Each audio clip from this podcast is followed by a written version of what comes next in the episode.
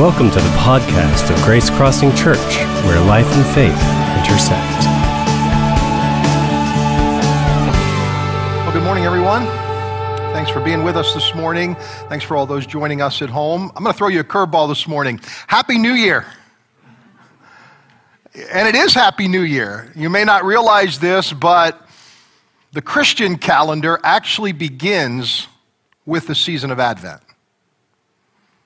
So even though our chronological calendar begins on January 1st, the church for centuries has worshiped and followed a calendar that actually begins in Advent, which is a season of waiting. I think it's appropriate because we've gotten used to doing a lot of that this year, haven't we?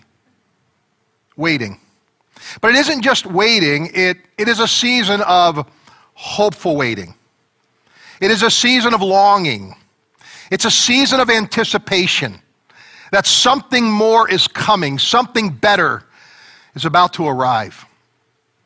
And it is in that season that we begin our brand new series, our Advent series entitled Still Christmas. Now, I want to use that title in kind of two different ways, that word still in two different ways. I mean, of course, it is still Christmas, right? Because no matter what's happening inside of us, no matter what's going on all around us, it doesn't change the fact that this season is still upon us.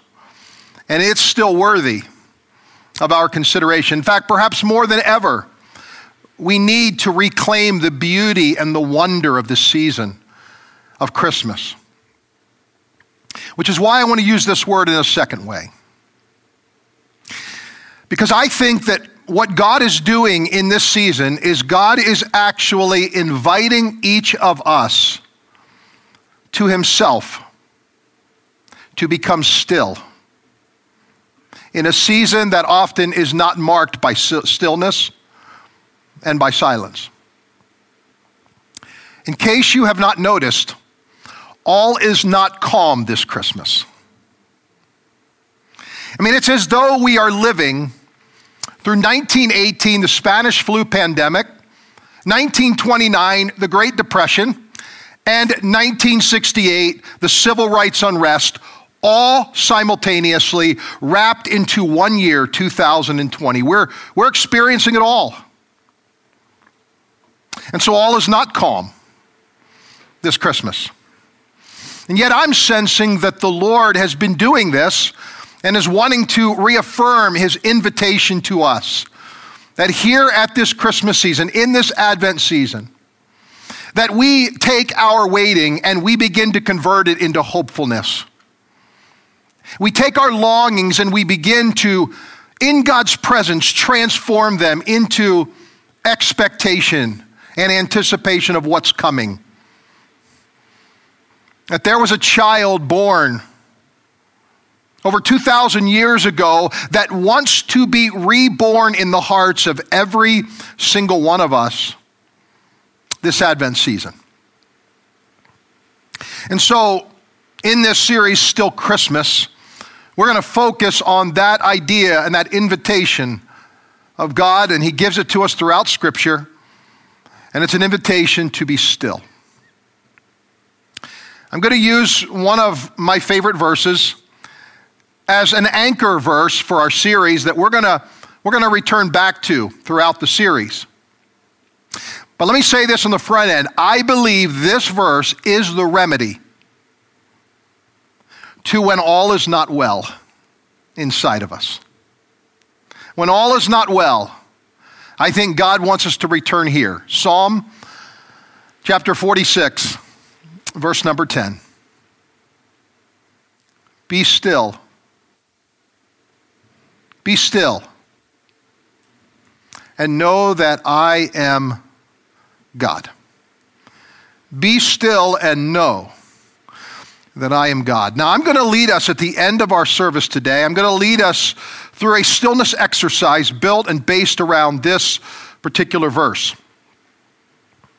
But for, for this beginning, what I'd like to do is I'd like to take just one minute and I'd like to begin to practice some stillness and silence in the presence of God together. So, what I'd like you to do is position yourself in a place And those joining us at home can do this as well, where you are present to God, where you are ready to receive from God. I want you to open your hearts. I want you to, to open your minds. I want you to open your soul, the truest part of who you are. I want you to, if you're comfortable, open your hands, maybe on your lap, as a way of receptivity, of saying, God, I'm inviting you and I'm welcoming you to me here in this Advent season. I'm going to take care of watching our time, but we're going to take just one minute of silence and stillness beginning now.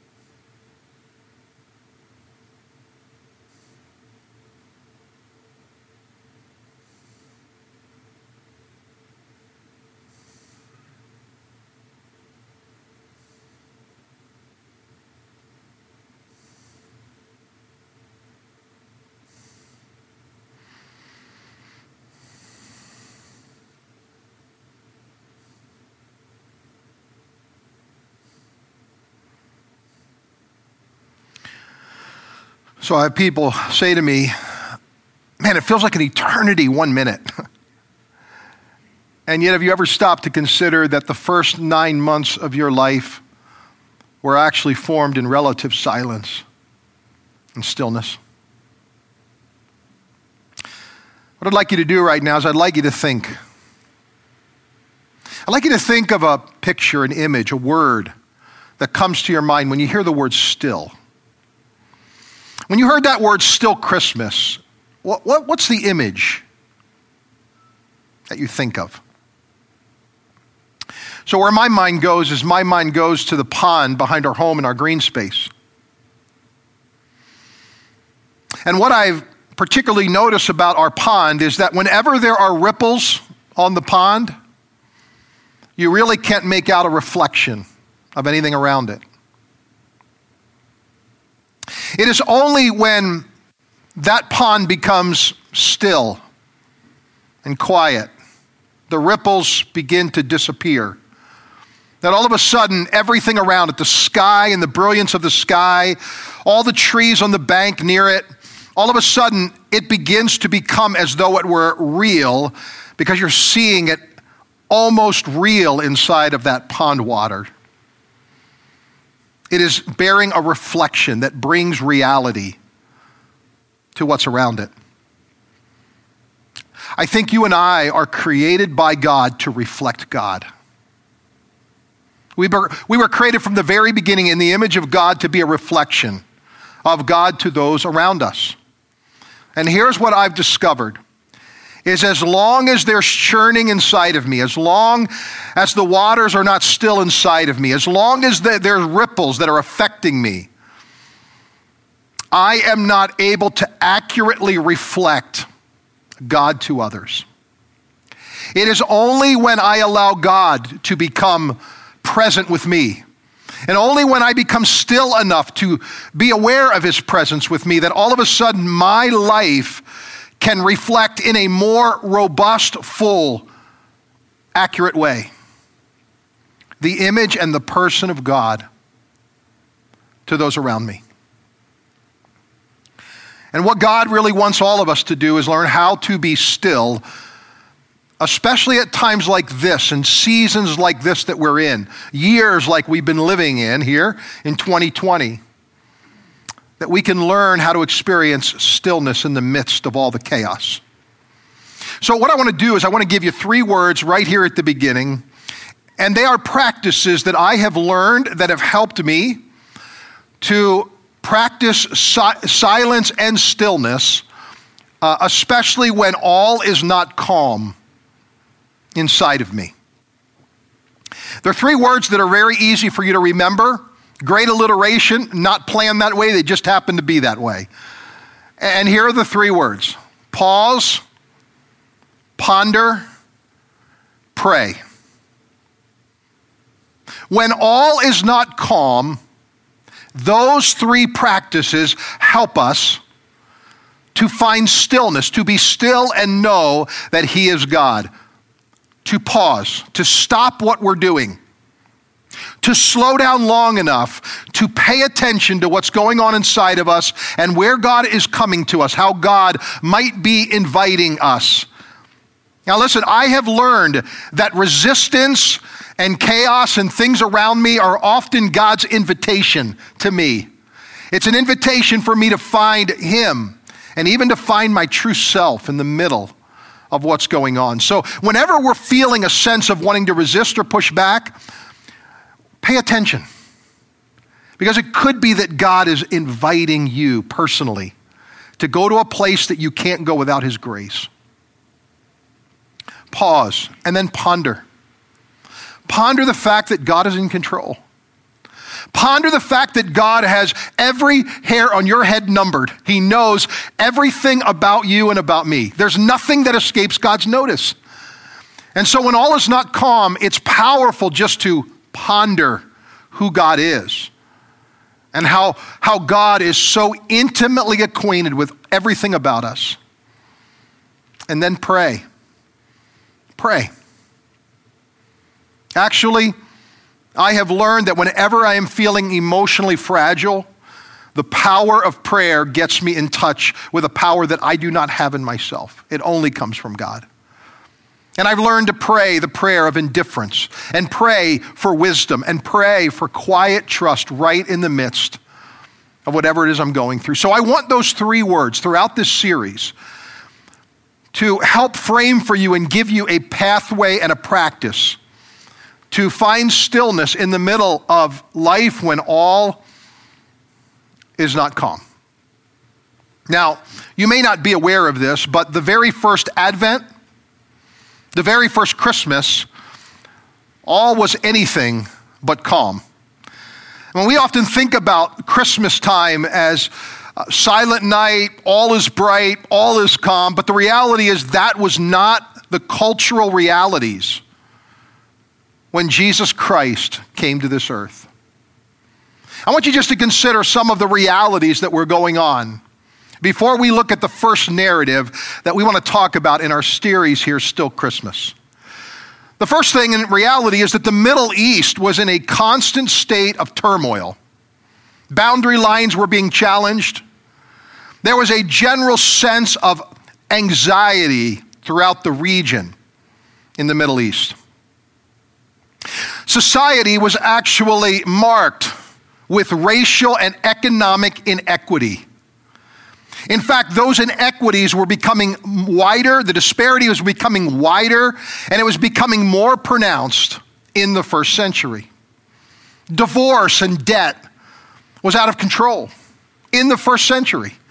If you look culturally at what was going on, every family was affected by rising costs of debt, making it harder for a, a, a, wage earner to make a living for their family, which created incredible stress on the family. Mary and Joseph were no exception.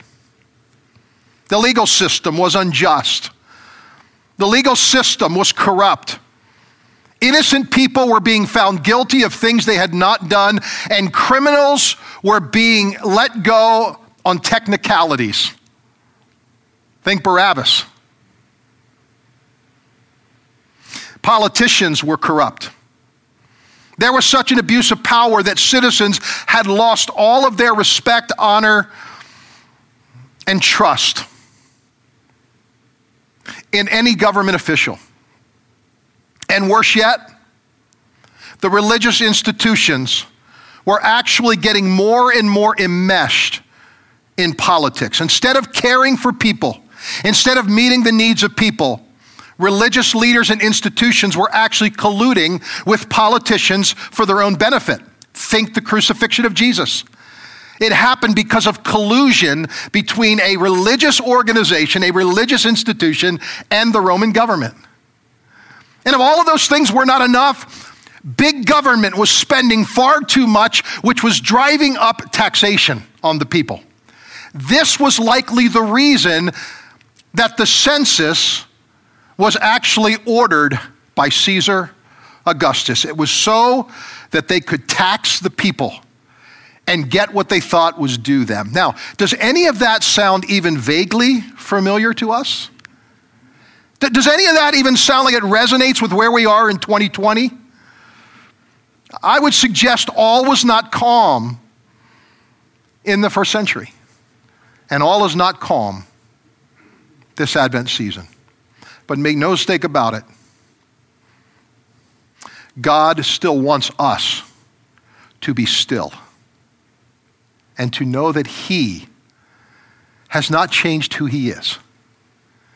He is no less concerned, He is no less involved, He is no less in charge of everything that's going on in our world today and intimately acquainted with it. And we need that assurance this Christmas. Now, speaking of the taxation, let's read from Luke's gospel and let's take a look at the story that we actually are introduced to uh, in the birth of Jesus. Luke chapter 2, verses 1 through 5. Again, keep in mind there was a reason for what was going on here. In those days, Caesar Augustus issued a decree that a census should be taken of the entire Roman world. And by the way, that was the known world. The Romans were in charge of it all. This was the first census that took place while Quirinius was governor of Syria, and everyone went to their own town to register. So Joseph also went up from the town of Nazareth in Galilee to Judea, to Bethlehem, the town of David, because he belonged to the house and the line of David. He went there to register with Mary, who was pledged to be married to him and was expecting a child. Now, as we read this narrative, we sense that all is not calm in the Roman world. But what we don't understand is everything that already had been taking place between Mary and Joseph, all was not calm there either. In Matthew's Gospel, chapter 1, verse number 18, the first part of it, we read this This is how the birth of Jesus the Messiah came about. His mother, Mary, was pledged to be married to Joseph. Now, in those days, to be pledged to be married was a lot more and a lot bigger than engagements are today. It was truly a family affair. The entire family was involved in the selection of the bride for the groom. And in this case, if you look back at the first century, these betrothals or engagements could last up to 12 months, and there was no way to actually break that agreement without it affecting lots and lots of people. It's not like today where people can get engaged and break off the engagement. They can post it on social media. A few of their friends will comment how terrible the guy was that broke it off. It was so much bigger and so much more significant in the first century. And it's in the middle of all that chaos that God has a plan. God's up to something. They can't see it. Mary doesn't realize it. Joseph doesn't know it. But it's about to happen because what happens next in the story actually changes everything, and it changes everyone forever. The second part of verse 18 says this Before they came together, she was found to be pregnant through the Holy Spirit. In other words, before the marriage vows were taken and completed, before the ceremony came and went, before there was a consummation of the marriage and intimacy in the marriage, Mary was found to be pregnant through the Holy Spirit. So, so, track with me here. Mary is preparing and planning for her wedding, and God shows up and says, You should plan for a nursery. Talk about a change in plans. So Mary actually knows she's got to bring this to Joseph. And, and, and when she sees Joseph the next time, all Joseph wants to do is talk about the floor plan of the home and the, the, car, the color of the carpet. And Mary's just thinking, I've got to interrupt him. And finally she does, Joseph, I got something, I got something I need to share with you. Now, if you put yourself in the place of Joseph, which, by the way, I've said this before, I believe Joseph is the unsung hero of the Christmas narrative. I, I don't think Joseph gets near the attention that he well deserves. Because Joseph begins to realize and have to carry in this moment a tremendous amount of loss and a tremendous amount of grief.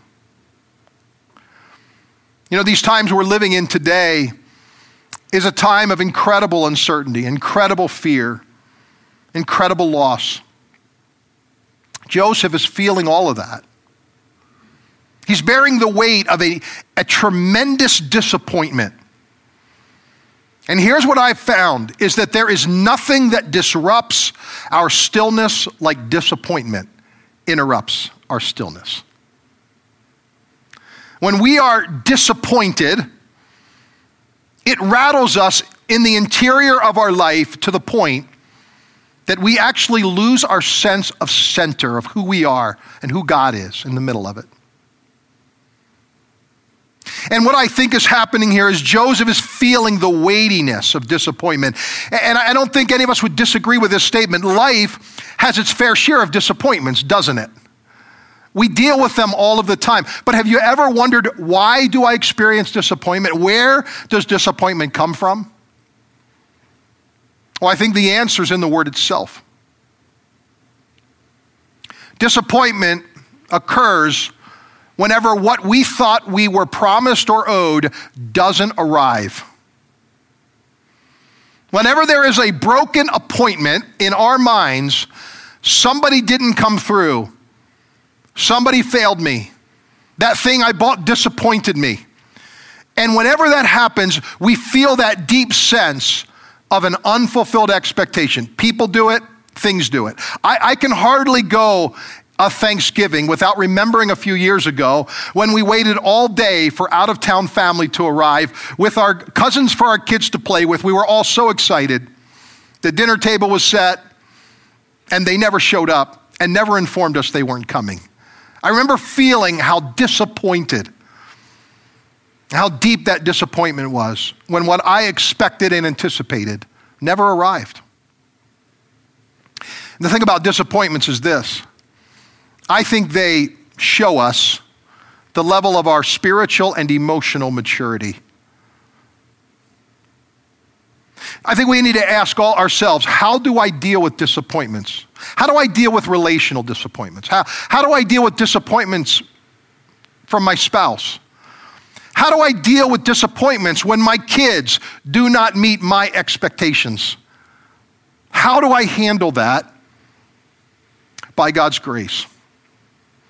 Because here's what I believe I don't think that disappointments shape our character. I think disappointments reveal our character. They actually are like a mirror that points inward and shows us what our character is like because how we respond to disappointments tells a lot about who we are. And I want you to notice how Joseph responds to his disappointment. Verse number 19. Because Joseph, her husband, was faithful to the law,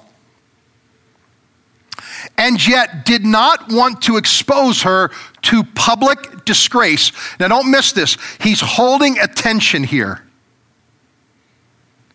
The tension he's holding is to honor the law and do what he knows is in his right to do, and the tension of caring deeply about someone that he doesn't want to hurt did not want to expose her to public disgrace. So he had in mind to divorce her quietly. Now, there were really three options that Joseph had. The first option Joseph had was to expedite the marriage and actually just go forward with a quick wedding, unheard of in those days. We found out on Thanksgiving that my niece, one of my nieces, got married and eloped here just recently. I mean, Joseph had a choice to do something crazy like that. He chose not to do that. The second option he had was to actually annul publicly the relationship. to divorce because when you were betrothed, it was considered married. So Joseph had an opportunity here to take Mary before the law and put law in front of grace. That was his choice. He could have erred on the side of legalism and law and said, I'm going to take her, I'm going to humiliate her, I'm going to embarrass her. I want everybody to know what she did so that I can be seen as good in the eyes of others. She did it, not me. And the third option that he had was to trust God. He had an option to trust God and to move forward with the relationship, even though he knew that so much hung in the balance. And I think about Joseph and I put myself in his place. I can't even imagine the level of confusion, anger, disappointment, disrespect that he must have been feeling. Talk about being triggered. He was being emotionally flooded, no doubt, by everything going on around him in the circumstances. And so I, I, appreciate what I watch Joseph do because I think it gives us a pathway for what we can do as well when we find ourselves being triggered. When we find ourselves in a place where all is not calm internally with us, how can we respond? What can we do? And I think we can do exactly what Joseph did. And there's three things I want you to look at with me today. Here's the first one. When you are tempted to react, rest in God instead. When tempted to react, rest in God instead. Verse number 20. Matthew chapter 1, verse 20.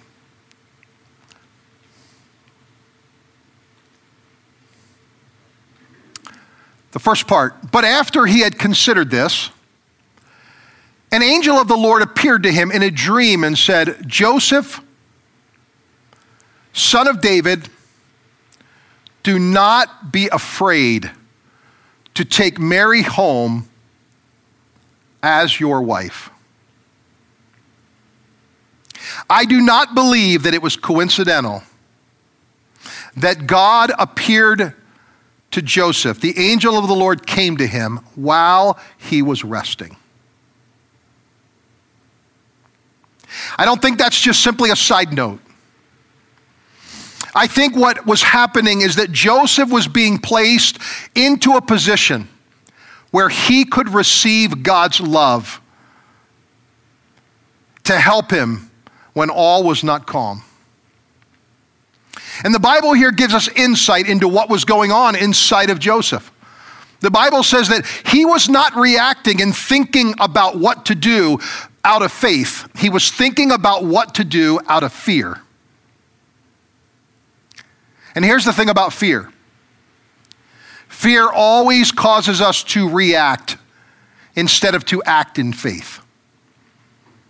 Fear always causes us to react instead of to act out in faith. Now, ask yourself the question what is it possibly that Joseph could be afraid of? What could he be fearing? Lots of things. Joseph was likely afraid of what everybody else would think, or even worse, what everybody else might say.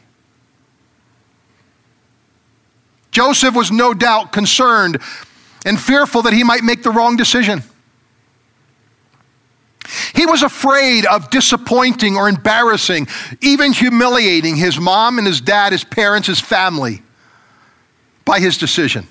But I have a hunch, I have a suspicion that the greatest fear that was being caused inside of Joseph, based on the narrative, was that he didn't want to disappoint God. He did not want to displease God. He was a faithful man. The Bible says he was righteous. It says that he honored the law. He was upright and upstanding in the way that he lived. He was a man of true character. And what he wanted to do more than anything was to please God with what he was going to decide. And to get to that place, he had to move beyond his fear. He had to move into a place of rest with God so that he would not react, but he could act out of faith. The second thing I think Joseph does that's really remarkable, and I think it helps us, is this.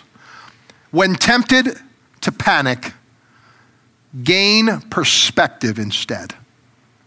When tempted to panic, gain perspective instead. When all is not calm, what we really need to do is we need to get God's mind. Why? Because we do not think clearly. I can tell you when, when all is not calm in my life, I do not think logically. My emotions kind of take over my brain. Part of my brain hijacks everything I'm feeling, and there are ways that I can respond or react that are not Christ like. They're not God honoring. And those who know me really well will tell you they've experienced it. And you know what? Those who know you really well have experienced it in you as well. Because we're all guilty of it, right? At times, we can panic when we feel all is not calm instead of gaining perspective the end of verse 20 and verse 21, here's what it says. The angel of the Lord said, What is conceived in her is from the Holy Spirit. Joseph did not hear that except through the mouth of the angel. She will give birth to a son, and you are to give him the name Jesus, because he will save his people from their sins. Listen, Joseph had made up his mind already. The problem was, and the issue was that he needed God's mind. He needed God's perspective. He needed to see something eternal that was happening that he himself could not see. Because he's looking at life linear. He's not looking at life dynamic the way God does, and he sees all of it simultaneously. He's simply looking out in front and going, What's, what's ahead is not good. I can't see a good finish in this for me. This is not going to go well. Until the angel of the Lord comes and says, Listen, God has a plan. God's doing something here. And guess what, Joseph? You get to be a part of it. You get to be a part of it. That perspective changed everything about Joseph, changed everything about his response.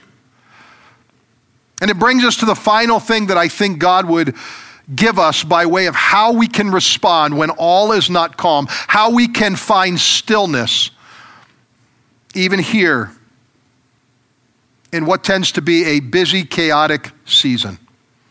It's going to be different this year for many ways, in many ways and for many reasons.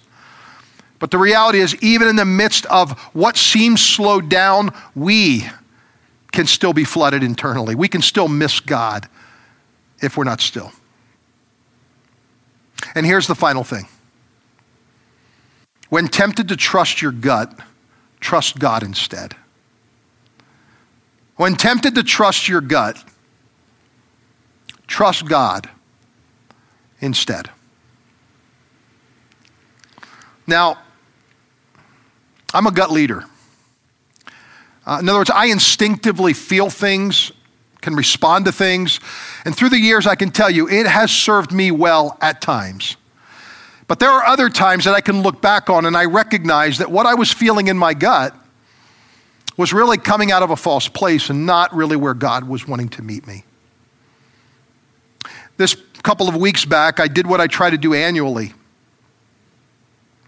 I did an assessment uh, that really is kind of like a state of your soul.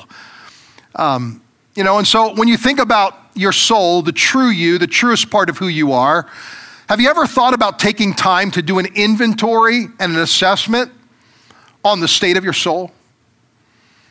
You know, there are state of unions, there are state of organizations, but there's also a state that your soul has.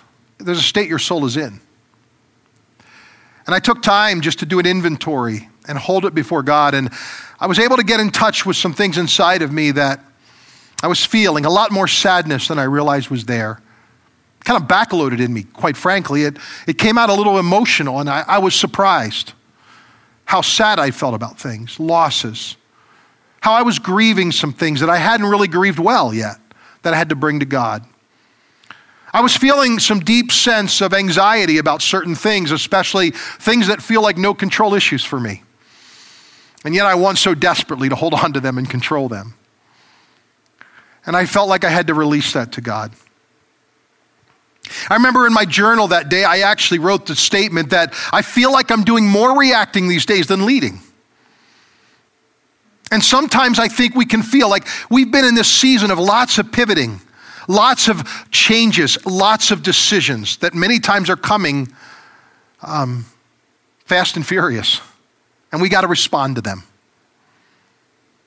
And all of those things were putting me in a place where I was realizing that I can trust my gut, but if I trust my gut too much, I can miss God in my heart. And when we are tempted to trust our gut, what we need to learn to do is to trust God who lives and dwells in the deepest, truest, realest part of you. If you don't know and never have ever thought about your soul, here's what I want you to know. Your soul is God's eternal idea of you. It is what's going to live forever. It's that part of you that is the true you. And it's the part of you that God so desperately wants to connect with and make a safe place for your soul to emerge, to come out, and to feel like it can express itself in the presence of God. That was a day for me to do that.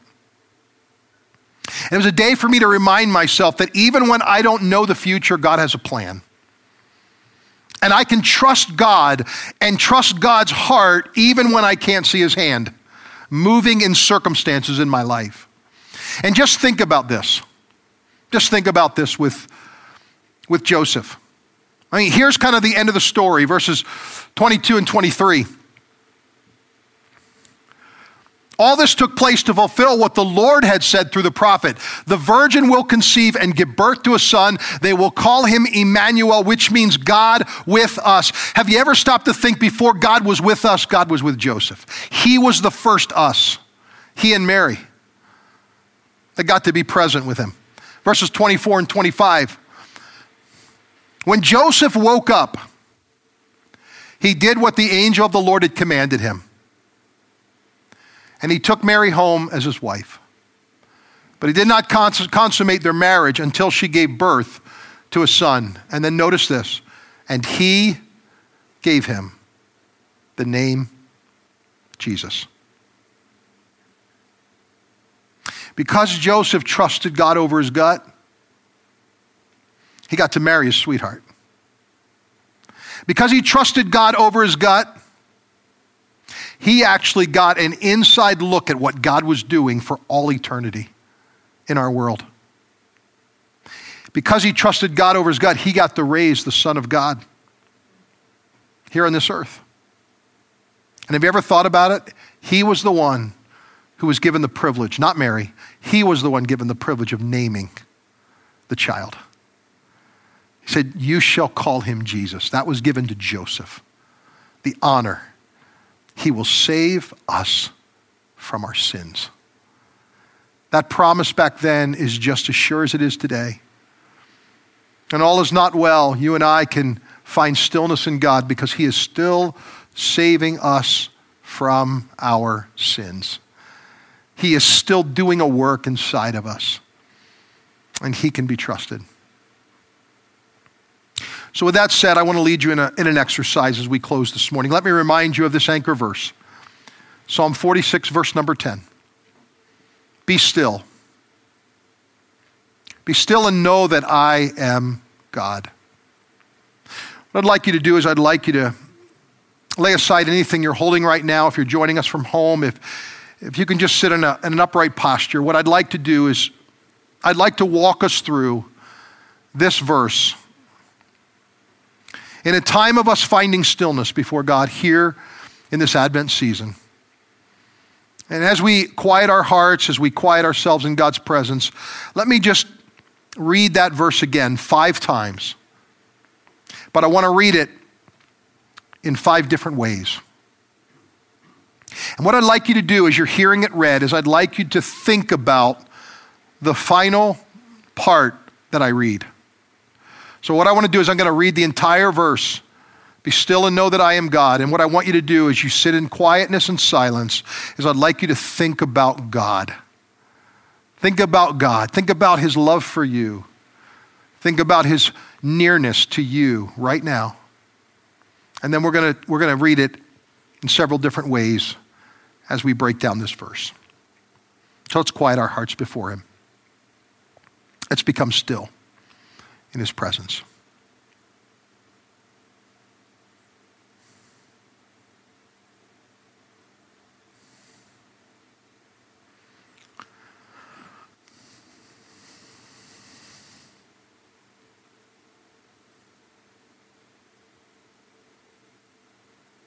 Be still and know that I am God.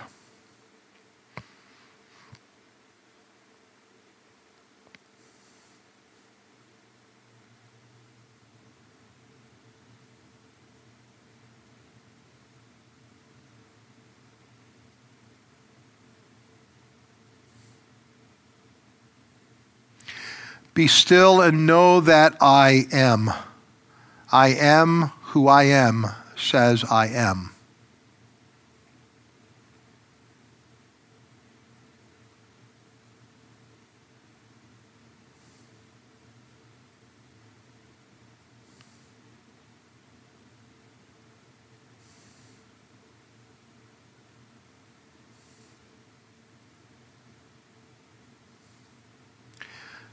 Be still and know.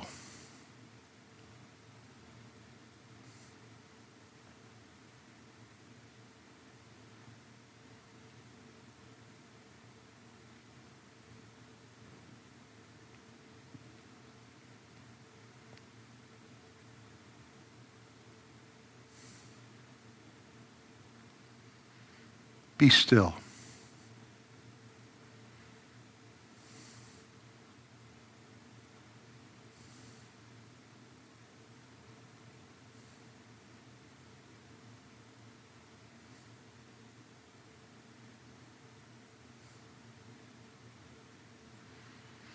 Be.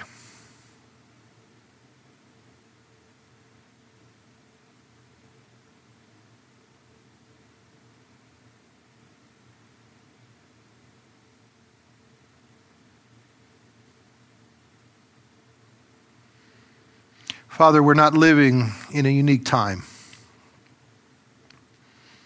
We can sometimes feel like we're the only generation that is going through what we've experienced in 2020. It's just not true. We need, God, to gain your perspective. We need, God, to find rest in your love. And we need to trust you, God, over our own intuition and instincts, which can sometimes lead us astray. Help us, Lord, throughout this Advent season that we'll take time to pause and ponder and pray. That we'll take time to find a place of being still in your presence, especially when all is not calm inside of us and we're feeling emotionally fragile or fragmented or flooded.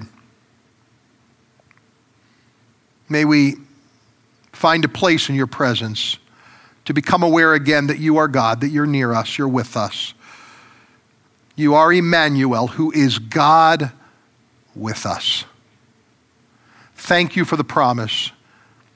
And thank you for the courage and the obedience of Joseph to trust you when all was not well in his life. And how you met him, God, you can also meet us. So we thank you for it. We pray, Lord, that you will bless us as we journey together over these next number of weeks through this series, Still Christmas. And we give thanks for, you, for it in Christ's name.